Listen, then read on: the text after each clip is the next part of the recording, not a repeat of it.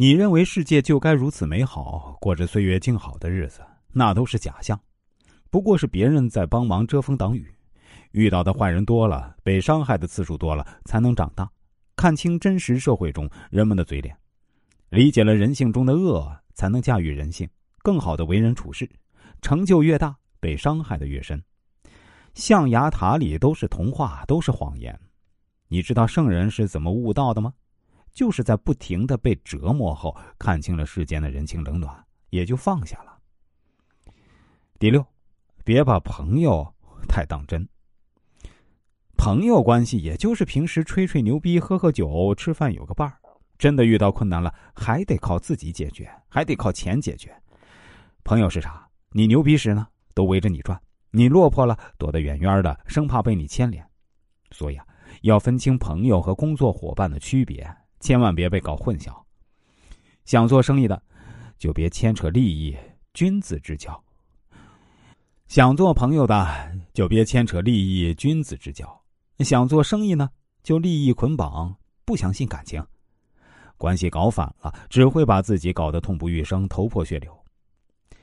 我们接下来讲述下一个话题啊，对方不背叛你，只有一个原因，那就是自己筹码不够而已。今天我打算先跟大家说说驾驭男人的秘密。一个女人想获得男人喜欢，必须懂得男人在想什么。一个男人不管爬到什么位置，拥有多少财富，都有两大最直接的需求：要么靠外表，要么靠内在。外貌本身就是女性的一大优势，不管怎么宣传，人要注重心灵美。但你去婚恋市场走一圈，就会发现，必然是美貌的女性有更多的机会。没有美丽的外表，谁有时间来了解你善良的内心？别逗了，大家都很忙的。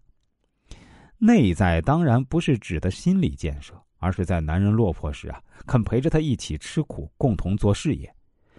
当然，我们也要承认，很多渣男呢会在事业成就之后呢，抛弃结发妻子，找更年轻的妹子。但那都是啊低不成高不就的男人，真正到了一定高度，是不会选择离婚的。不是说那个男人多么忠诚，而是这离婚的代价太大了。不但涉及到财产分割呀，对男人的名声影响更大。